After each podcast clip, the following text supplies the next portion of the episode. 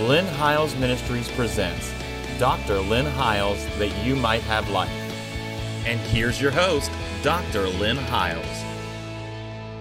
Thank you for joining us again this week on the program, and I'm going to do one more, I think, final program on the subject matter that we've been dealing with for the last 5 weeks.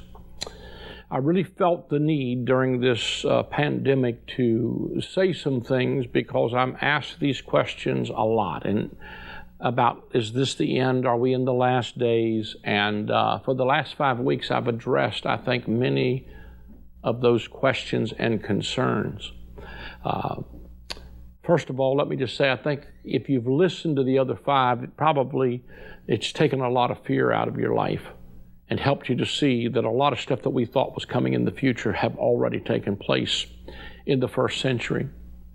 And let me just say that if you've missed any of those programs, we have archived them on our YouTube channel so that you can go back and listen to them, pause them, think about them, research, study them.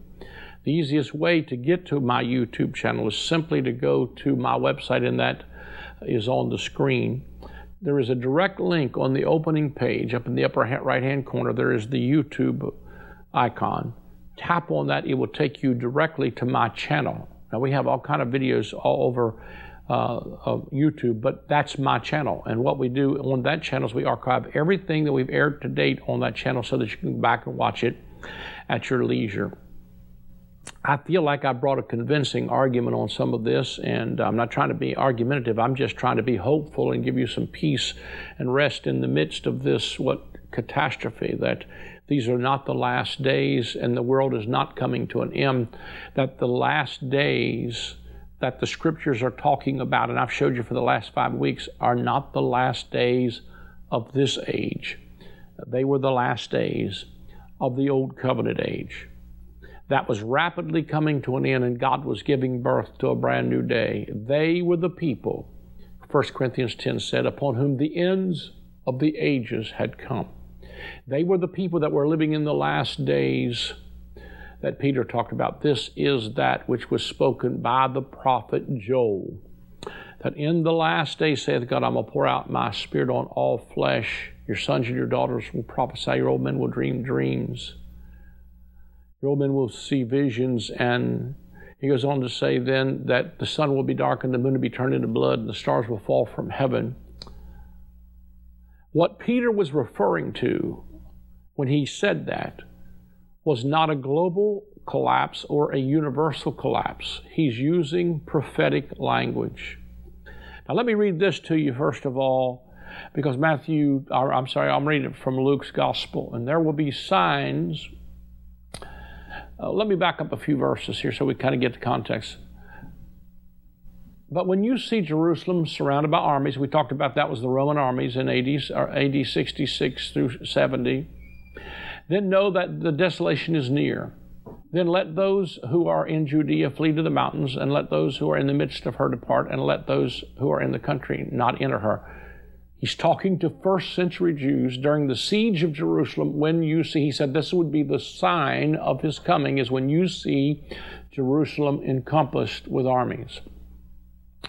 He said, for these are the days of vengeance, that all things which are written may be fulfilled. But woe to those who are pregnant and those who are nursing babies in those days, for there will be great distress in the land, wrath upon this people. Talking about God keeping his end of the covenant bargain of the law, because they refuse to receive the redemption from the curse of the law. He wept over Jerusalem, because he said, I would have gathered you under my feathers. I wanted to give you mercy, but you would not. And we've talked a lot about that in our timelines. He says, and they will fall by the edge of the sword and be led away captive into all nations, and Jerusalem will be trampled underfoot of the Gentiles until the times of the Gentiles are fulfilled. That finds its fulfillment in Revelation, the 11th chapter, under the operation of the seventh trumpet, which is the last trumpet. The last trumpet sounds in Revelation chapter 11, and it is given to the Gentiles to tread underfoot the holy city for 42 months. That was the times of the Gentiles. And there, I want to get to this one, though. There will be signs in the sun and the moon and the stars and all the earth, distress of nations and perplexity, sea raving, the sea and waves roaring, men's hearts failing them for fear and the expectation of those things which are coming on the earth. For the powers of the heavens will be shaken. Then they will see the Son of Man coming in a cloud with power and great glory. Now, when these things begin to happen, look up and lift up your heads, because your redemption draws near. Now, let me just stop for here a moment. Let me skip down. A lot of stuff could be said here, but I'm not going to take another segment to do this. He said, look at the fig, we'll read it, verse 29, and he spoke to them a parable. Look at the fig tree and all the trees. When they are already budding, you see and know yourself that summer is now near. So you also, when you see these things happening, what? Jerusalem encompassed with armies. When you see all of these things that Jesus warned of, know that the kingdom of God is near. Assuredly, I say to you, this generation, not somewhere in the distant future, this generation, he's talking to a first century Jewish nation who would see all of these things occur, of Jerusalem being encompassed with armies, the powers of the heavens shaken, on and on. Assuredly, I say to you, this generation will by no means pass away till all these things take place. Look at this. Heaven and earth will pass away, but my words will not pass away. Now, let me first of all say to you that what happens to us is we get over here and we see prophetic language, and because we've not learned how to interpret it, we're missing what is being said here. We think in terms of, let me see if I can find my note here. It blinked out on me. But we think it's talking about when we see the terminology like signs in the heavens, the sun shall be darkened, the moon shall be turned into blood, and the stars will fall from heaven.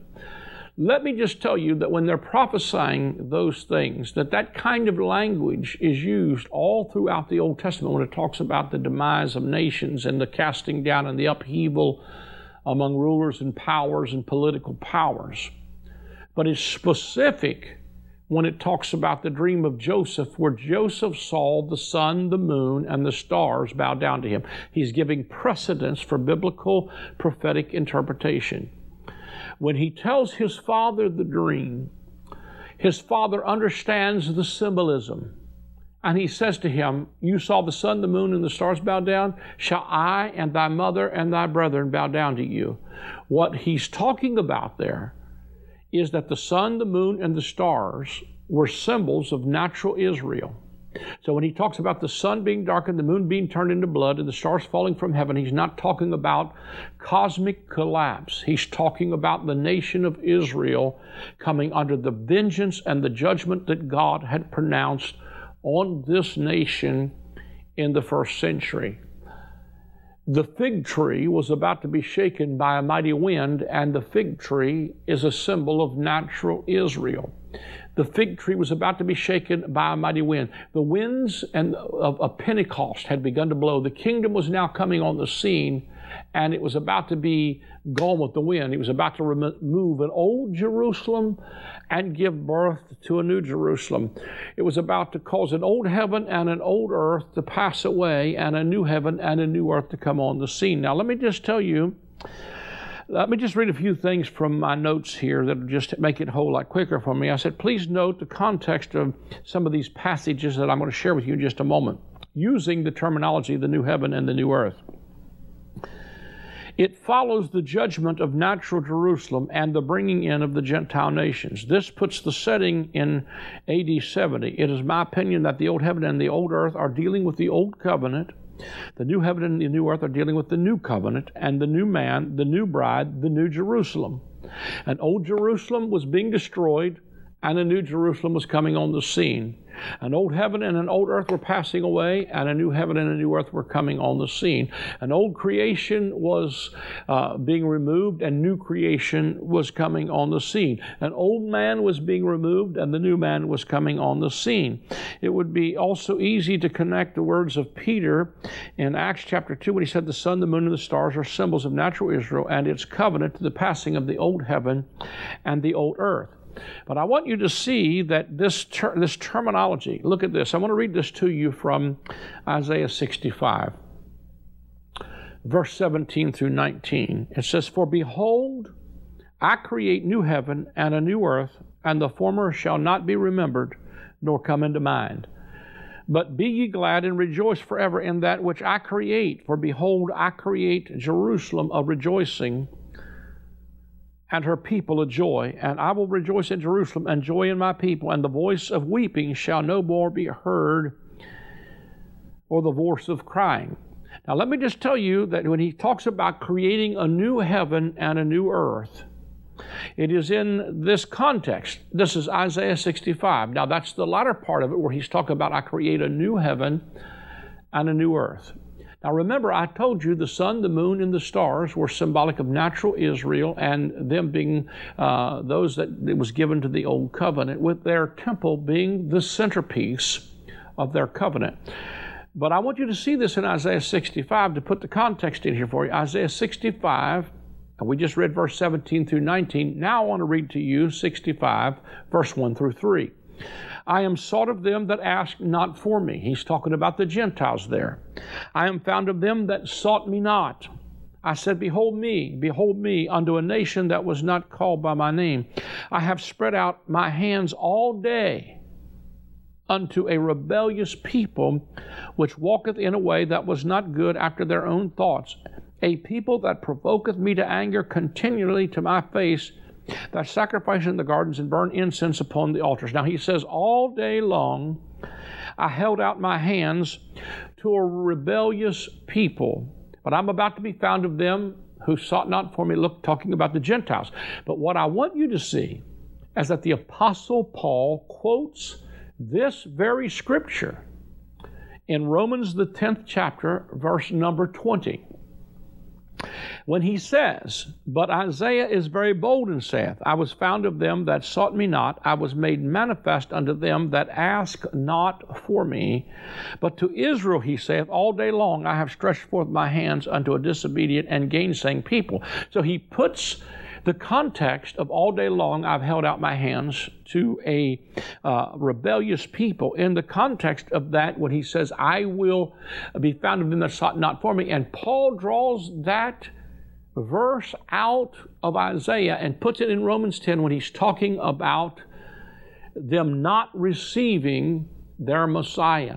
They went about to establish their own righteousness. And he said, I would to God that my prayers that Israel be saved, but they've not sought God after knowledge.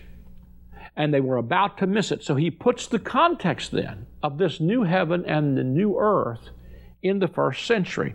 Now, I believe that we could also go to the book of 2 Peter chapter 3, verse number 12 to 13. He says, "Looking for and hastening unto the coming of the day of God, wherein the heavens being on fire shall be dissolved, and the elements shall melt with fervent heat. Nevertheless, we, according to his promise, look for new heavens and new earth, wherein dwells righteousness." Now listen, the coming of the day of God was the day of wrath. The day of the Lord, all through the scriptures, is a terminology that is used to talk about a day of wrath.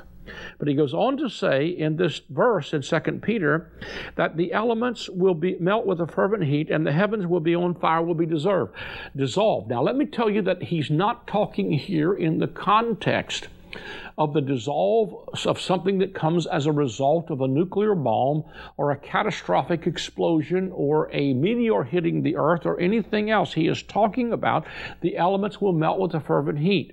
This word elements is used other places in the scripture to describe the Old Covenant. It is where Paul says, we are not under the weak and beggarly elements, touch not, taste not, handle not. Paul rebukes the Galatians. He said, I am afraid of you because you have gone back up under the law and you have become subject to the elements of this world, touch not. In other words, he's talking about the elements of the law. So when he's talking about these things are going to be dissolved and they're going to melt with a fervent heat, he is pointing to the destruction of their temple and their city and this old covenant That would happen in AD 70. If you ask any first century Jewish person what was heaven and earth to them, they would say it is their temple and their covenant and their city. Because to them, the temple was the place where heaven and earth met. It was the Bethel. It was where God and man met together. But what I want you to see is that that was what they thought was the old heaven and the old earth. And what he was declaring to them is, listen, the temple that you think I'm living in is not the temple. Jesus said, you destroy this temple and in 3 days I'll raise it back, because Jesus was the true temple of God. And when we are in Christ, then as part of his corporate body, we being fitly framed together, build a habitation of God through the Spirit. What? Know ye not, you are the temple of the Holy Ghost. So an old temple was fading away, and a new temple was coming on the scene.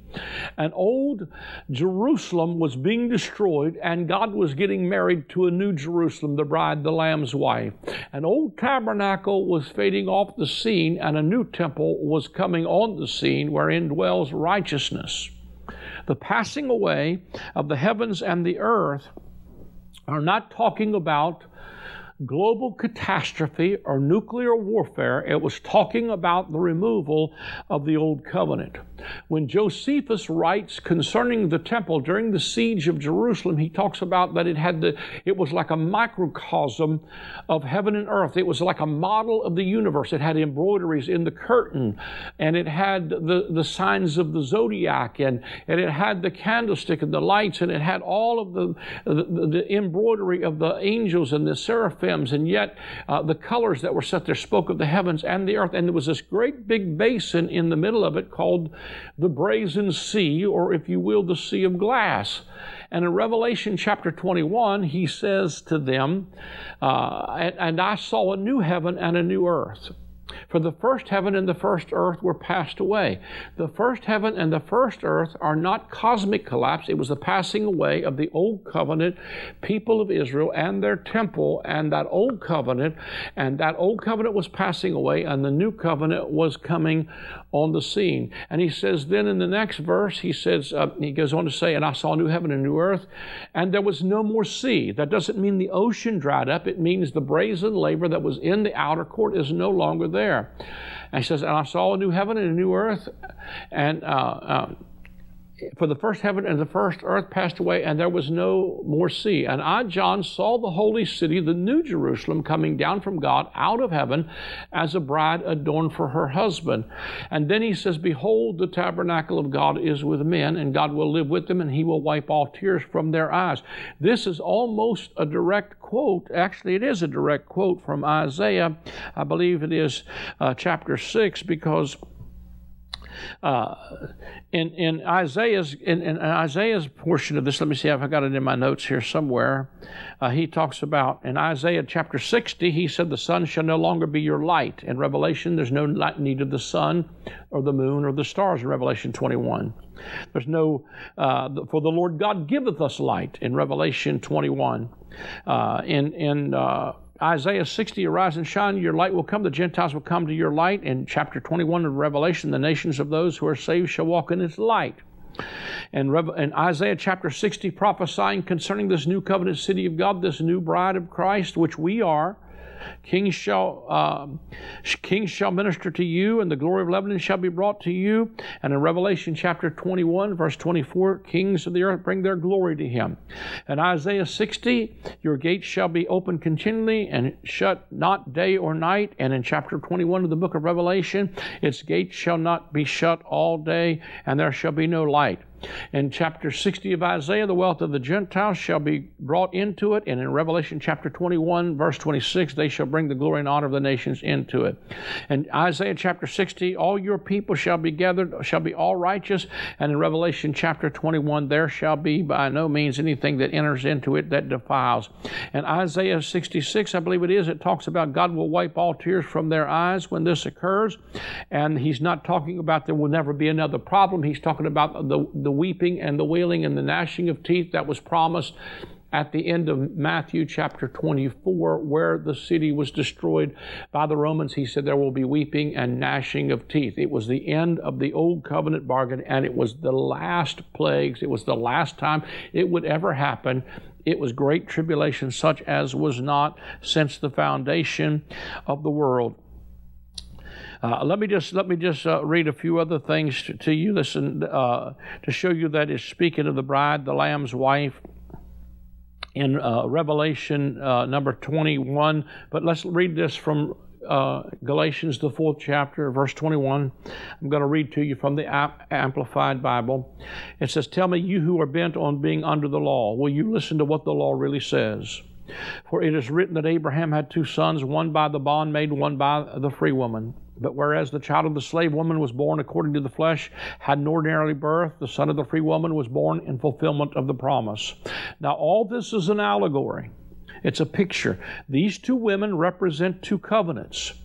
One covenant originated from Mount Sinai, where the law was given, and bears children destined for slavery. This is Hagar. Now Hagar is and stands for Mount Sinai in Arabia, and she corresponds to and belongs in the same category with the present Jerusalem.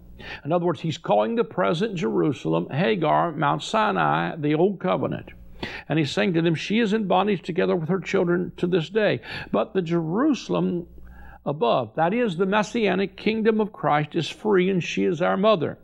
For it is written, "Rejoice, O barren, who has not given birth to children. Break forth into joyful shout, you who are feeling birth pains. For the desolate woman has many more children than she who has a husband." The birth pains that she's talking about here are the birth pains of Matthew 24, when you see all of these wars and earthquakes and you see persecutions. It was the beginning of sorrows, but we showed you in a prior segment all these things are merely the beginning of birth pains. It goes on to say, "But we, brethren, are children." Or it says, verse 27, "For it is written in the Scripture, Rejoice, O barren woman, who hast not given birth to children. Break forth into a joyful shout, you who are not feeling birth pains.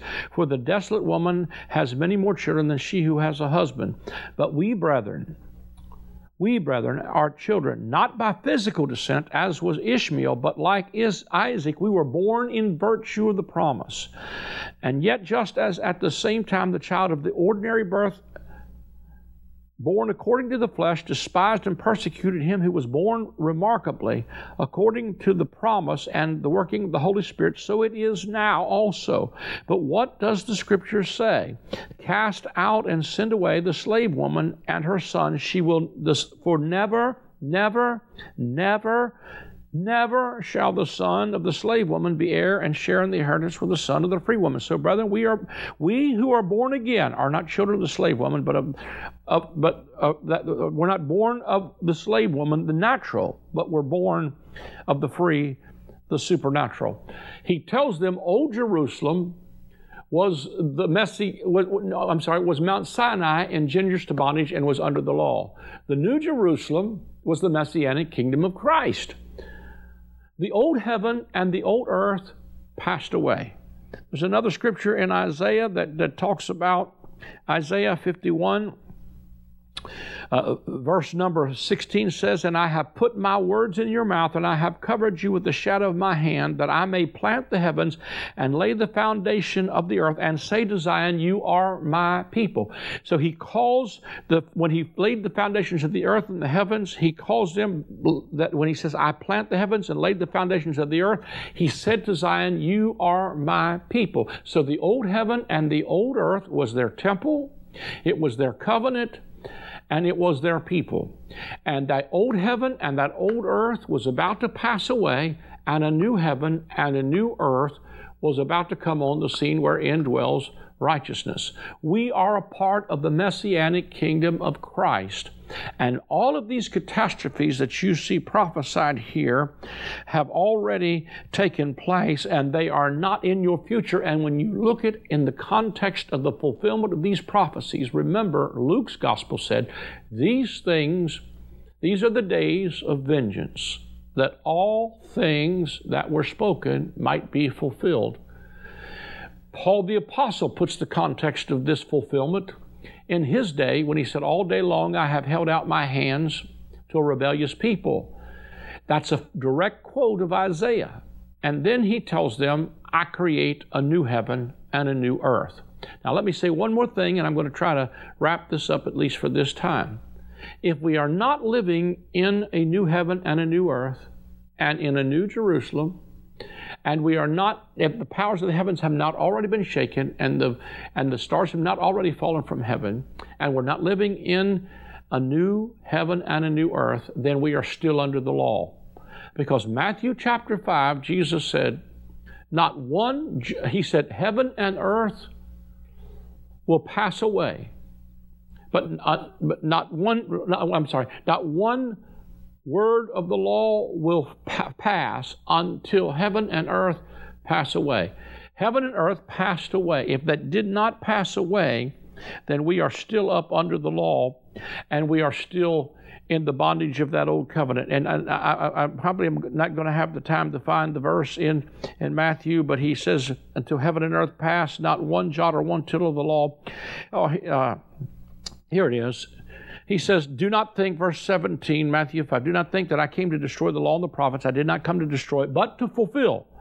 For surely I say to you, till heaven and earth pass away, one jot or one tittle will by no means pass from the law till all is fulfilled. If Jesus did not fulfill all the prophecies, remember, these are the days of vengeance, that all things that were spoken might be fulfilled. Jesus did not come to destroy the law and the prophets. He came to fulfill it. He came to give every fulfill, every demand that it made. And when he did, it could roll together like a great scroll and pass away with a great noise, and the elements could melt with a fervent heat. But we, according to his promise, Peter said, are looking forward to a new heaven and a new earth. That's not out in our future. That's the new covenant bride of Christ. It is the bride, the Lamb's wife. It is the city that is set on the hill that cannot be hid. It is the fulfillment of Revelation chapter 3. To him who overcomes, I'll grant him to sit with me, or I will write upon him the name of my God, and the same name of the city of my God, which is New Jerusalem. He calls the overcomer the New Jerusalem. We're a city set on a hill, and at this season of pandemic, you're either going to be the light or you're going to add to the darkness. But I say to you, let God wipe the tears from your eyes. Let him remove the fear. We're living in a brand new day. I trust this helped you to get some peace. Share it with your friends. We're about out of time. We do need your help during this time of pandemic. We are not traveling, have not been traveling for weeks, and that's half of our income. So we do need your help to stay on the air and to stay in ministry. So if you'd like to help us to do that, and you appreciate what we're saying, go to the website. There is a place there and a link where you can give via credit card or PayPal. You can even set up a monthly recurring debt if you want to become a partner. You can also call the number on the screen. You can text to give, or you can send a check or money order to the address that will come on the screen, and it will help us to be able to continue in the ministry. God bless you, and thank you for joining us. Share this with your friends.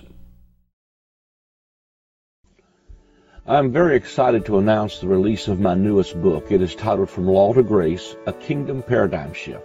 In this book, we talk about how the gospel is not about a law you have to keep. It is about receiving a life that will keep you. It is not about living this life out of fear. It is about living a life of faith. It is not about rules, it's about a relationship with a loving Father. It is about moving from the old covenant government of condemnation to the new covenant government of affirmation. It is about living life as a citizen of the kingdom right now.